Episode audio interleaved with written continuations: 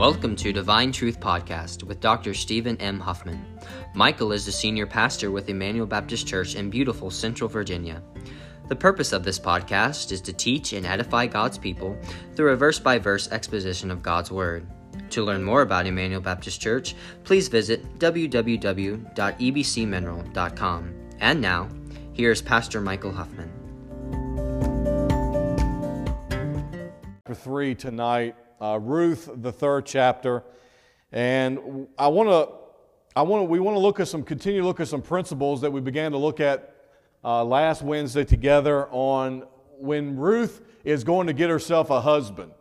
Uh, she and Boaz have, of course, met. They met when she went down to his barley field and began to glean in his barley field. And you guys remember the law that God laid out there in Leviticus 25, the law of gleaning, uh, that, the, that the, the crop owner was only allowed to harvest but so close to the end of the harvest, and the rest was left to the sojourner and the, and the, and the orphan and the needy. And then, if they had gathered all these bundles of, of grain and barley together, whatever they dropped, they could not go and uh, pick back up again because that the law God said that too is for the orphans, the sojourner, and those that are in need. And so that's where Ruth met Boaz. You guys remember that story. Well, Ruth goes back home to where Naomi is, and Naomi says at the beginning of chapter 3 and verse 1 Young lady, sit down. We got to have a talk. And basically, we see a shift in Naomi's attitude, don't we? When Naomi first came back to Bethlehem, her name, she said, Don't call me Naomi, chapter 1, verse 20, which means pleasant, but call me what? Mara, which means bitter. And Naomi not only changed her in her own mind, of course, changed her name to bitter, but she blamed God for her state in life. In fact, Naomi said that God's hand is heavy on me. It's God's fault. I am where I am because it's God's fault. Now, folks, let me ask you a question. When we go through trials in our life, is it God's fault? When we go through trials in life, when we go through bad times in life, is it God's fault? It's part of His plan. And if you want to say that's God's fault, well, His shoulders can handle it, but you're the one that's not going to be blessed, right? And you're the one that's going to have to prolong the trial if, you, if we constantly live in a state of, instead of saying this is God's fault, we need to be saying, God, what do you want me to learn from this? And that's hard. That's a hard, that's a hard place to come in your life where you can be, as James says in James chapter 1, and count all of your trials as something that's joyous. To get to that place in your life to say this, hey, I'm excited about this trial. I'm listen, let's be real. Who in here can say, I'm excited about having cancer? I'm excited about having whatever. I'm excited about this loved one in my life has passed from this life to the, to the next. No, we usually don't say that, do we? You know why? Because we look at things from our perspective instead of the perspective of God. And that's natural, but that's also part of our humanness. When Ray Smith went home to be with the Lord, that was the last grandfather I had. And I know I'm stepping on some toes there uh, with his real grandchildren. Uh, and I didn't get their permission to put myself in that position, but it's on film now. I can't take it back. And that's why I didn't ask. But, but when Ray Smith went home to be with the Lord, that's the last grandfather I had. And so, but I missed him for selfish reasons. For selfish reasons. Because, folks, listen, it's a matter of focus, isn't it? It's a matter of focus. And Naomi's problem was her focus. But as we come to chapter 3, we see a little shift in her attitude. And, and maybe it was because of the kindness that Ruth had shown toward her all these years. But we see, some, we see a change in her attitude. And she says, Young lady, sit down. You and I can have a talk. And I don't know, we don't know all of what the conversation went, but I've, I've listened to enough of, uh, of grandma's conversations with their granddaughters to know that it probably went to something a little like this Young lady, I'm not going to be around forever. And I want to make sure that before I go on to my eternal reward, as the old folks say sometimes. I need to make sure that you're taken care of. Now, here's what I want you to do I want you to get up and take a bath. What she says in verse 3, right? I want you to get up and I want you to take a bath.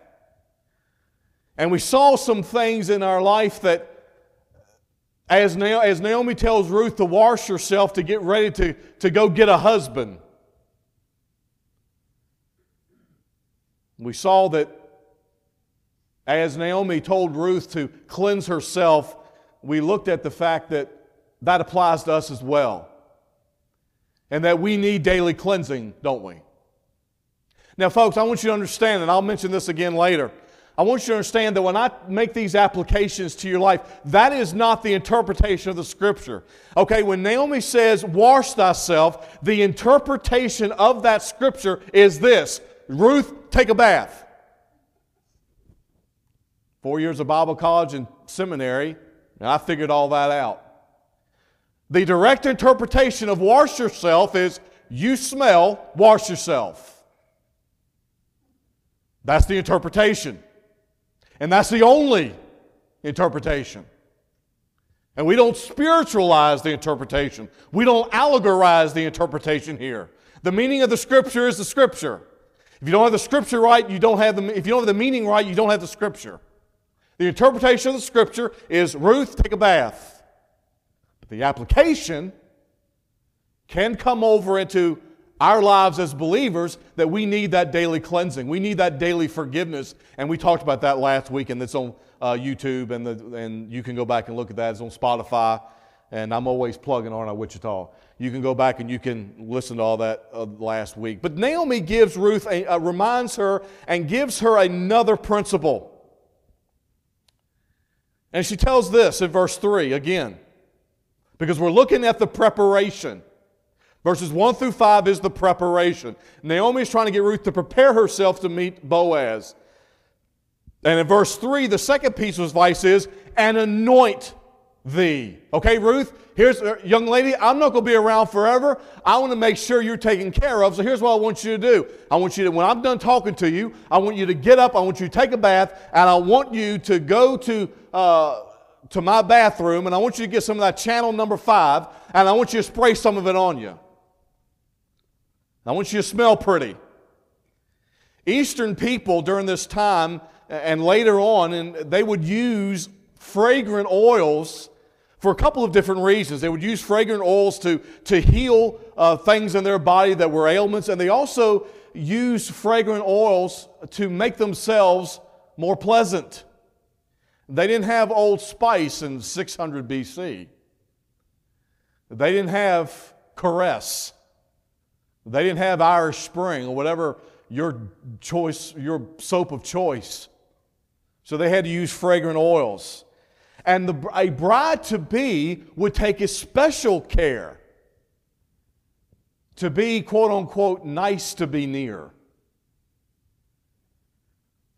In Song of Solomon, verse chapter 1, verse 3, because of the savor or the smell of thy good ointments, Thy name is as an ointment poured forth. Therefore do the virgins love thee. Why? Because you smell pretty. You smell pretty. In Song of Solomon, chapter 1, verse 12, while the king sitteth at his table, my spikenard or my fragrant oil sendeth forth a smell thereof. And one of the things that Solomon praised his wives for, and uh, unfortunately I got used that in the plural, one of the things that Solomon praised his wives for is the fact that they were pleasant to the smell. Ladies, it's always nice for you to wear perfume, isn't it? I told the girls in the academy today, uh, Bonnie, that women wearing perfume is absolutely biblical. Absolutely biblical. It's also biblical, I think. It's probably a good idea for you boys to put on some, as my grandpa used to call, stink pretty. And, uh, and smell a little, and get a little pleasant to the nasal passages. A little. You know, when you put on cologne, guys, Little is much when Ralph Lauren is in it. Okay? And uh, it doesn't take a whole lot, just takes a couple of squirts. I, I, I had a, I'm glad Mrs. Glass brought that up because that's a very important designation to make. Because as we're going to look in the narrative, Ruth had to sneak up on Boaz. And let me tell you one thing if she had put on the half of that bottle of that channel number five, she wouldn't have been able to sneak up on him at all. I know what it's called. I know how it's pronounced, Logan. Okay? Yeah. But I had a, I had a, I had a roommate in college my second year, and his name was Chad. My wife remembers Chad. And when he came back from Christmas break, he had gotten a bottle of Polo for Christmas. And if you guys have ever been around me at any particular time, you know that Polo is strong. Right now, I'm wearing Obsession, and I'm about to make my eyelids water up here because I sprayed a little bit too much on myself before I came upstairs tonight. But um, he would stand his bureau there before we went to class, and he'd take that ball of Polo. And with Polo, you only need a squirt, squirt, a little dab will do you. Okay? But this dude would take that bottle and he would start squirting here and he would go all the way around his body. And he was a walking, flammable uh, fellow there for quite a few hours. And he made every plant die and every girl run. It, it had the opposite effect of what he wanted. But I can tell you one thing right now, young ladies. That was not, yeah, that's true. That, he, he hoped that that was going to help him, but it didn't actually end up doing it. But, young ladies, I tell you one thing right now. One of the things that Naomi told Ruth where Naomi, if you want to get yourself a husband, what do you got to do? Fix yourself up. Get yourself washed and get yourself smelling good. Now, we're blessed at Emmanuel Baptist Church because we've got some nice looking ladies at this church. I've, I've preached in some churches, Bonnie, where I've looked up from the pulpit and I'm like, wow. But we're blessed here. We've got some good looking, strong men, and we've got some nice ladies. And um, anyway, I'm not, I'm not going to go. I'm not going to go any further off that. Y'all get me off the text. But she, but Ruth told Naomi told Ruth, anoint yourself. Put on some perfume. Make yourself pleasant to be around.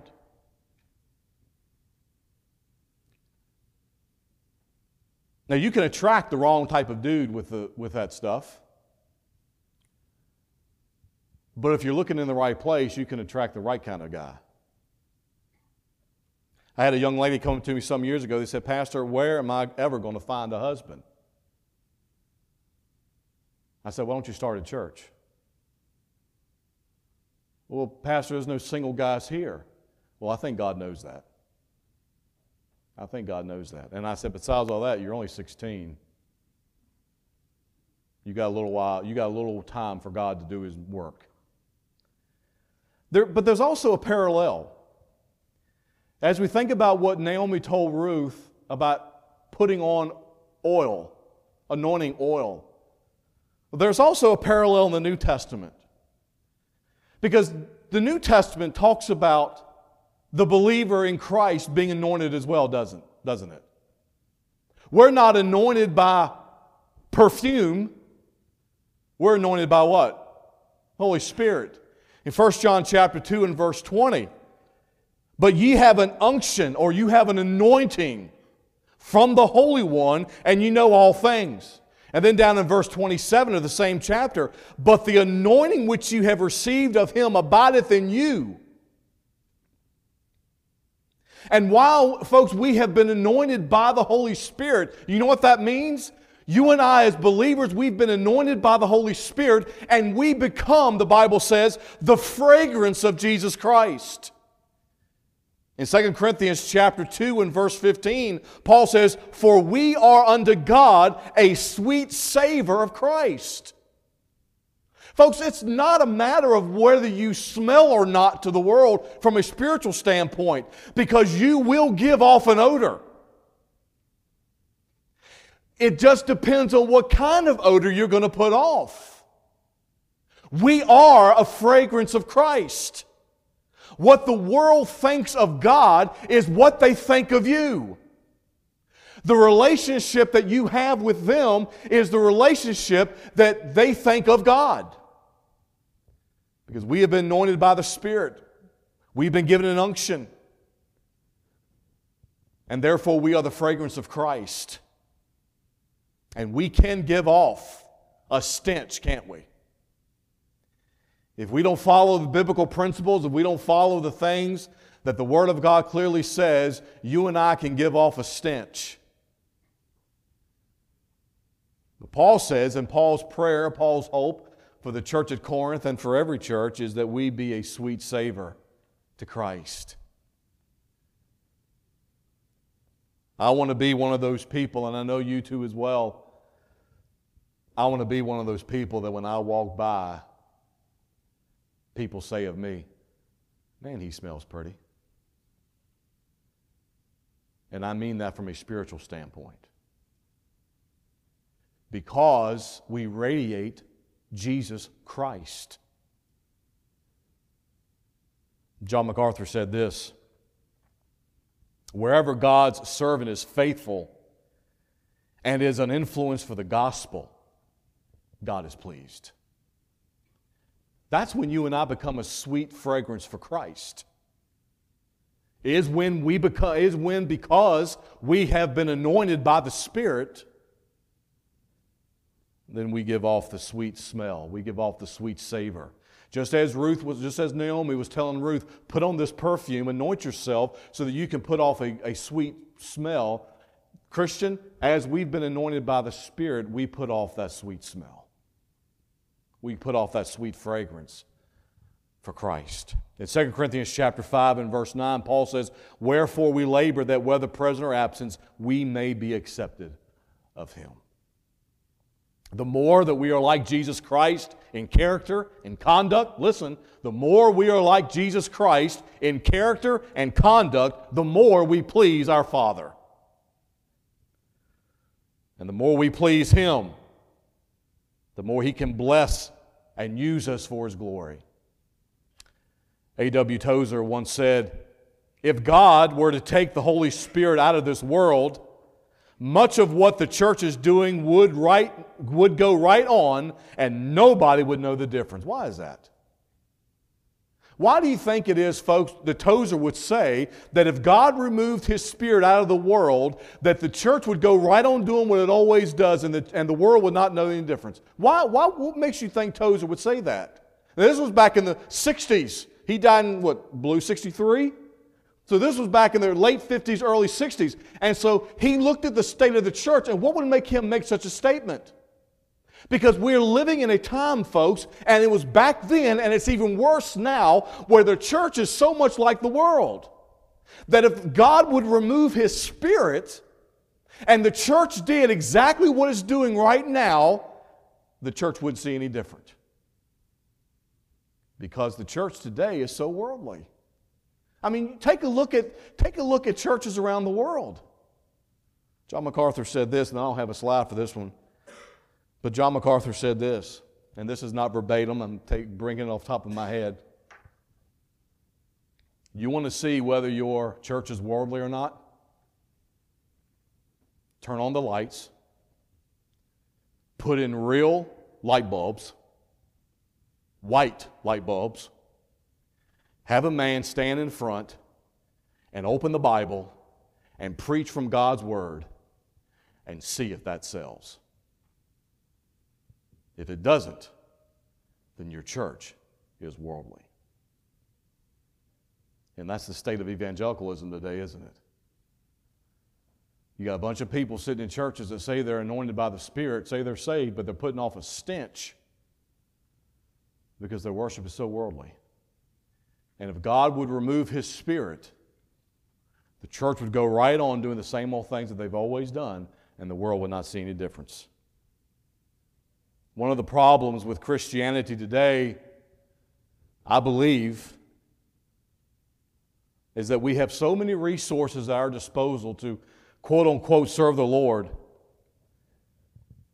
that we attempt to do so without, the application of the anointing of the Spirit.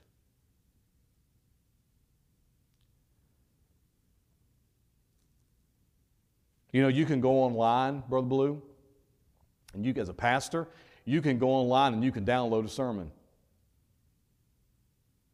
You can get, you can get on the mailing list, and they'll send you via email, they'll send you this week's sermon. And you get up and you preach it.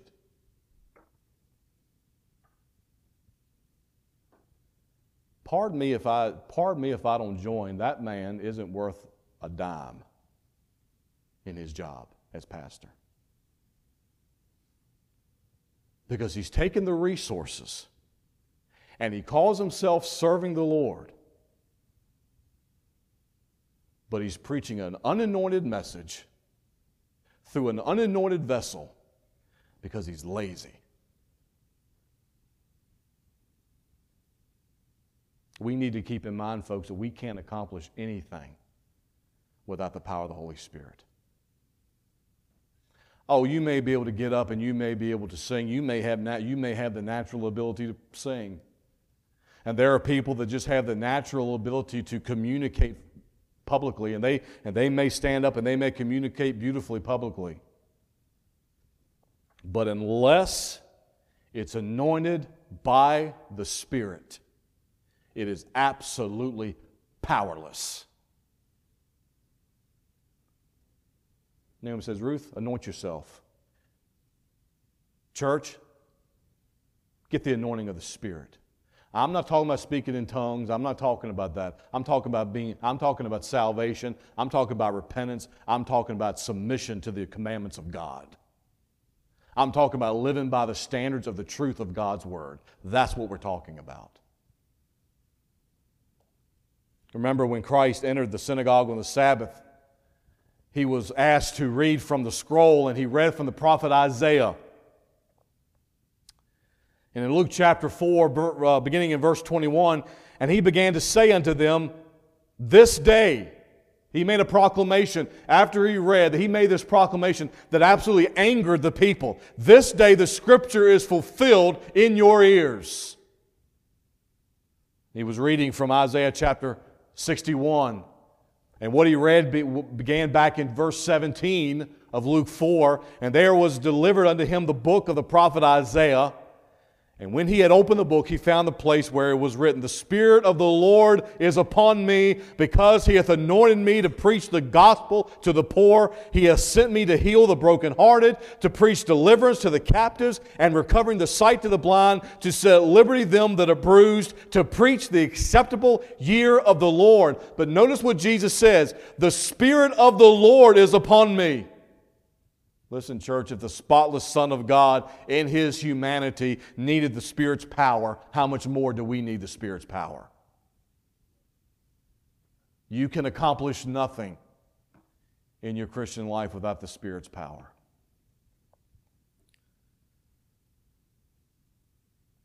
You know, even, even down to your praying, right? Romans chapter 8, verse 26 likewise, the Spirit also helpeth our infirmities. Why? For we know not what we should pray for as we ought. You ever, you ever been there in your life? You just don't know, you're so brokenhearted or you're so burdened or whatever, you just don't know what to say. You know, you, you, you feel like that you've relinquished every word that you could ever pray for this person or this individual, and you just don't know what to say anymore. You need the Spirit. Because Paul says the Spirit itself makes intercession for us with groanings that cannot be uttered. Well, I'm so glad that when I come to the throne of grace, when I can't verbalize the heartbreak that I have or the, or the struggle I'm having or whatever is going on, when I don't have the ability to verbalize what I can, what I, how I feel, and the only thing I can do is grunt, boy, I'm sure I'm glad that I have a Holy Spirit that can tell the Father exactly the way I'm feel. And that's what Paul says means in Romans 8:26. That we need that spirit. You know, we live in a day as, as Baptists, particularly, unfortunately, that we're afraid of the Holy Spirit. We're afraid of the Holy Spirit. You know, you be sitting in church. Okay, let's be real. Let's be real. You say, Well, I'm not afraid of the Holy Spirit. Well, neither am I. I'm talking about it, generalities. You be in church right now. You and Kevin are sitting back there and y'all are singing to the top of your lungs.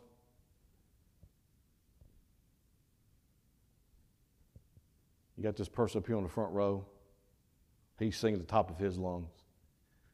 And while Raynell is singing, she does something that's unthinkable in the Baptist church. Huh? No, she didn't. I'd like to see that, but no, it's not what I'm talking about. Thankfully, it's not, thankfully, it's not unheard of here, but it's unheard of in a lot of Baptist churches.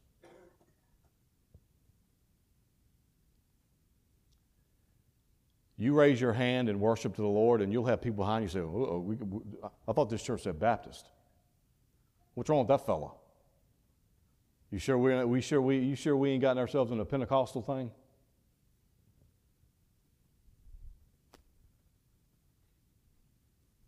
We need the Spirit, don't we? We don't need to be afraid of the Spirit.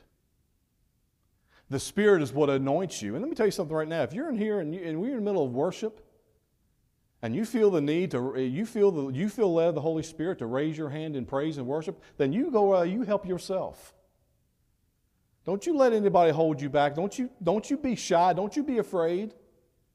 That's biblical. The Bible talks about lifting holy hands to God. Now, if you've got sin in your life, you better keep your hands in your pockets.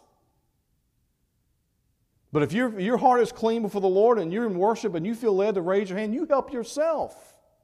You keep it in English, but you help yourself.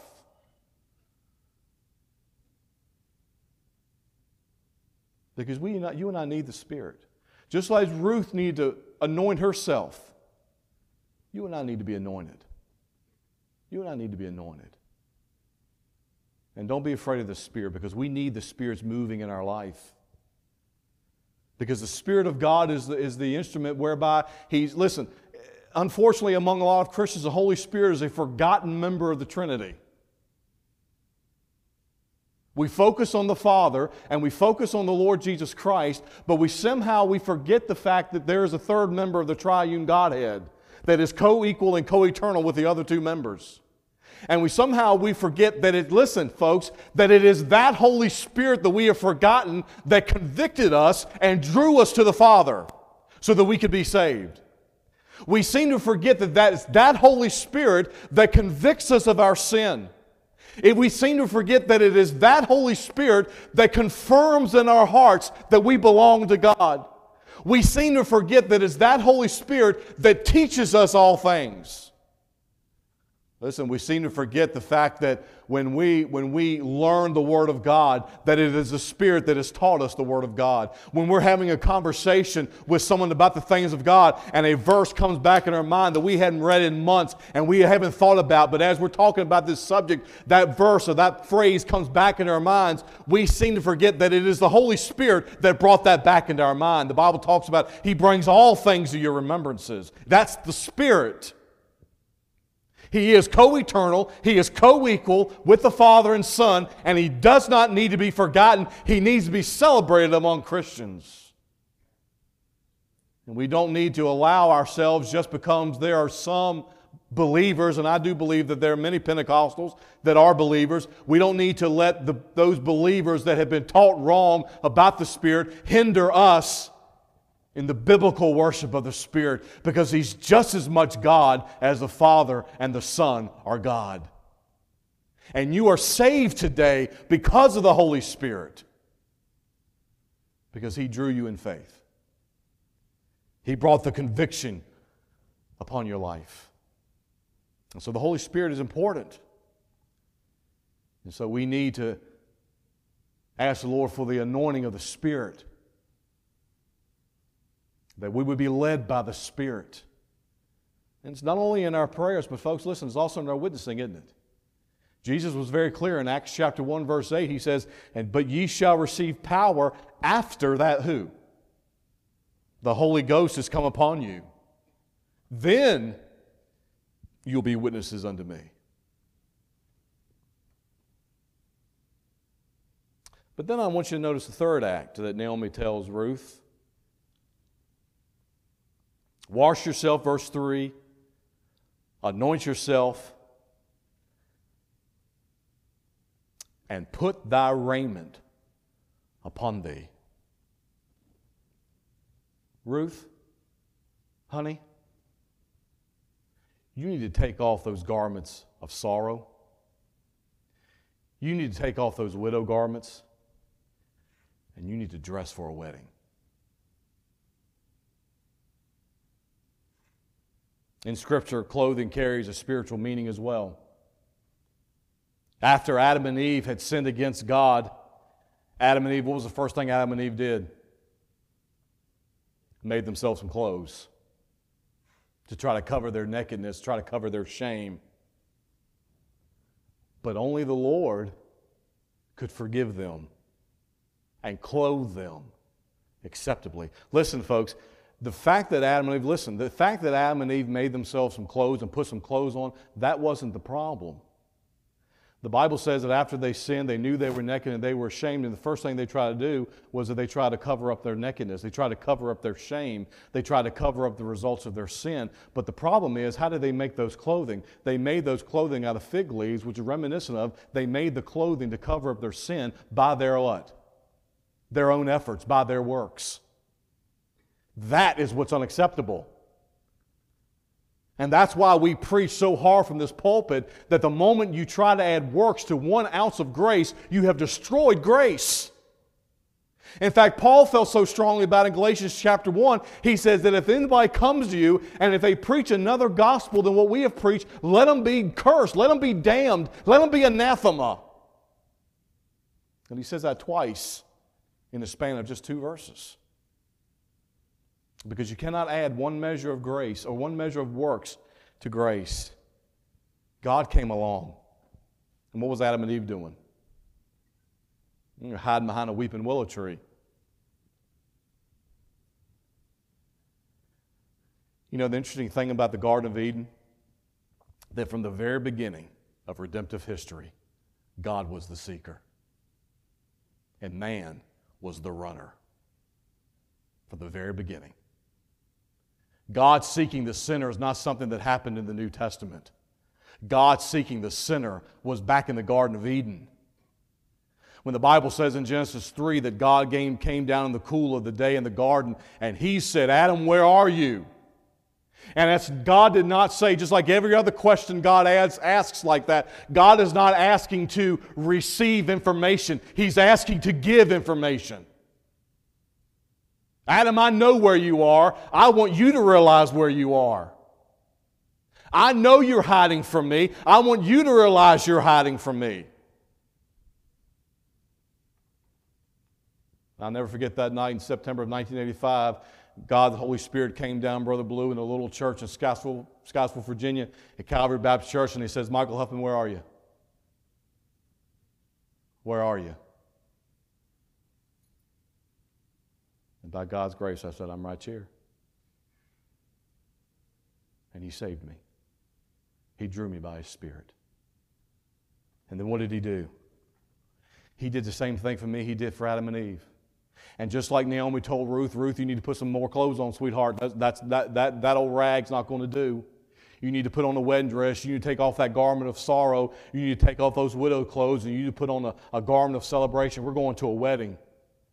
Just like she, just like, and just like Naomi was telling Ruth, it's the same thing God did for Adam and Eve. Yes, God clothed Adam and Eve. He clothed their nakedness, but He only clothed them by the shedding of blood. Because He covered them with what? He covered them with animal skins, not with fig leaves, not with plants, things that are by man's own effort, but with animal skins. And guess what, folks? It doesn't take a rocket science to figure out that if God clothed it with animal skins, that that animal first had to what? Die. And from the very first moment of redemptive history, God shed blood to save and to clothe the sinner that he sought to save. Boy, isn't grace amazing?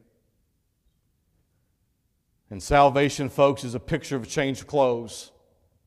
I'm reminded of Luke chapter 15 and verse 22 when the prodigal comes back. But the father said to the servant, and of course, if you've listened to our messages before on the prodigal son, you know that the father is a picture of God, and the, and the son is a picture of the sinner. And this sinner comes because he's drawn by the kindness of the Father. And he comes back, and what's the first thing that the Father does? Take those clothes off. Put on the best robe. Put a ring on his finger. Put shoes on his feet. Because, folks, listen, the Christian life is about stripping away these old grave clothes. And it's about putting new clothes on. And it needs to be shouted from every pulpit in evangelical churches in America and in the world that Christianity means a change of clothes.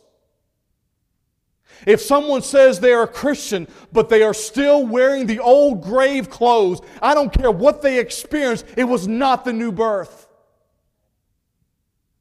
Because just like Ruth, Naomi told Ruth, Ruth, you need to put some new clothes on, honey. God says, if I save you, I'm going to clothe you again. I'm going to give you some new clothes. What was the first thing Jesus said when, when he raised Lazarus from the dead there in John chapter 11, verse 44? He says, um, Loose him, let him go. What's that mean? Take those stinking grave clothes off of him. He's not dead anymore. Christianity is about getting a new set of clothes. I'm reminded of in Zechariah chapter 3, Joshua the high priest stood before the Lord.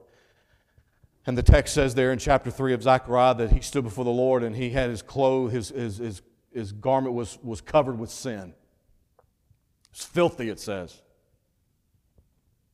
And God looks down to Joshua, and what does he say? He says, Take away those clothes and give him new clothes, clean and white. No one ever comes into the presence of God in their own righteousness. We can only come into the presence of God through the righteousness of Jesus Christ, in Jesus Christ alone. And that's why Paul says in 2 Corinthians chapter 5 and verse 21, For he hath made him to be sin for us, who knew no sin, that we may be made the righteousness of God in him. Ruth, put on some new clothes. And the New Testament spiritual parallel is this if you're going to meet the bridegroom, you need to have on the wedding clothes. You're not going to be able to meet the bridegroom because Ruth was going to meet the bridegroom. He didn't know it yet. He didn't know it yet, but Boaz was about ready to become the bridegroom.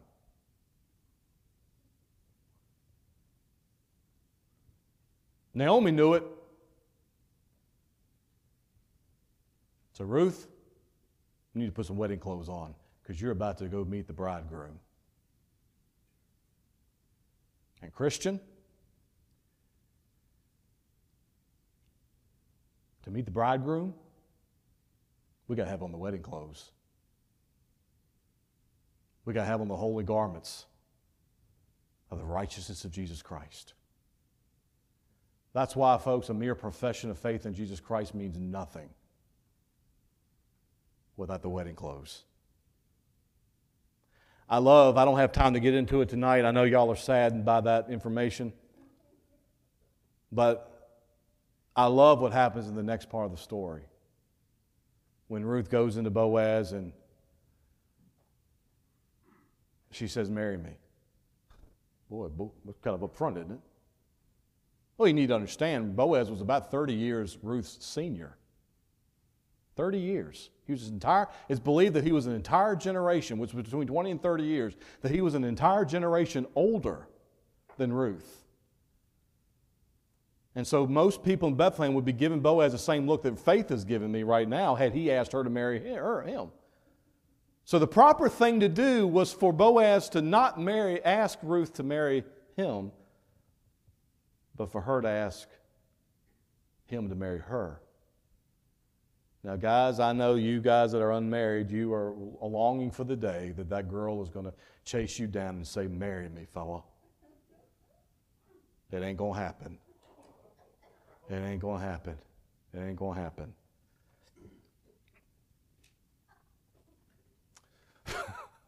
it's just not. But what do we learn from this? We have an anointing. And that anointing is the Holy Spirit. And if we're going to do anything for Jesus Christ, anything that lasts, it's going to be as we do through the power of the Spirit. You know, when I get up to preach every Lord's Day, y'all may see me down there sometimes and y'all see my lips moving, but nothing's coming out. No, I'm not crazy. Well, I am. But I'm not that crazy. I'm not straitjacket crazy. Most of the time, what I'm doing is, and I, I usually am saying these words, and I'm saying something like, Lord, may I, just get me out of the way. I don't want these folks to hear or see from me because I have nothing to tell them. Anything that needs to be said is going to have to be said from you. But I have gotten up in this pulpit by the power of my own strength, and it ain't pretty. It ain't pretty. And you have as well. You've tried to do the Christian life in your own power, haven't you? We've all done it. We've all done it. You say, well, how do you know that you've done it? Did you start today without prayer? If you started today without prayer, then you tried to do life today without the power of the Spirit. That's your first sign. If you started today without prayer, you'd start today in your own strength and your own power. And I bet you that you weren't 10 minutes into this day and you started to nosedive.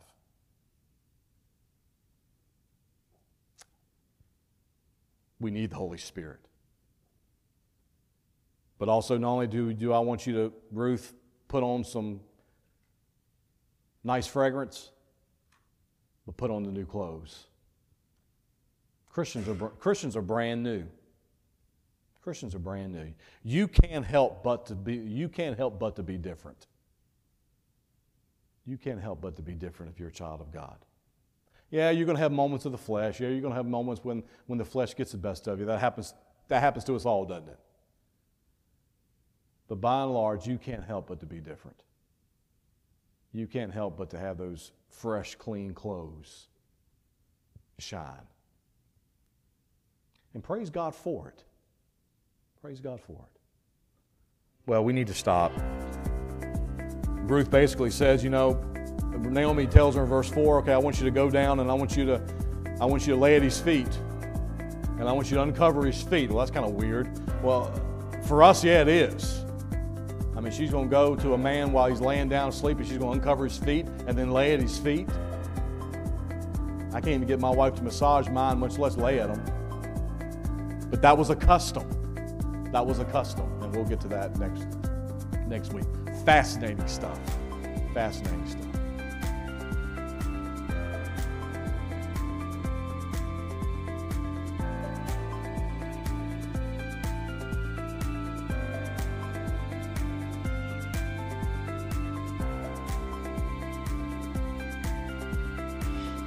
Thank you for listening to Divine Truth Podcast. We pray that the exposition of the Word of God was a spiritual blessing to you. Again, for more information about Emmanuel Baptist Church, please visit www.ebcmineral.com. You can also find us on Facebook at EBC Mineral. Our Lord's Day services are 10 a.m. and 11 a.m. Sunday morning and 6:30 Sunday evening. We also have a Wednesday evening service at 6:30. We here at Emmanuel Baptist Church pray that God's divine truth would be proclaimed always from the cross, through the church, and to the world until Christ come. And now from all of us here at Emmanuel Baptist Church and Divine Truth, thank you so much for listening and please stay tuned for further episodes. God bless you.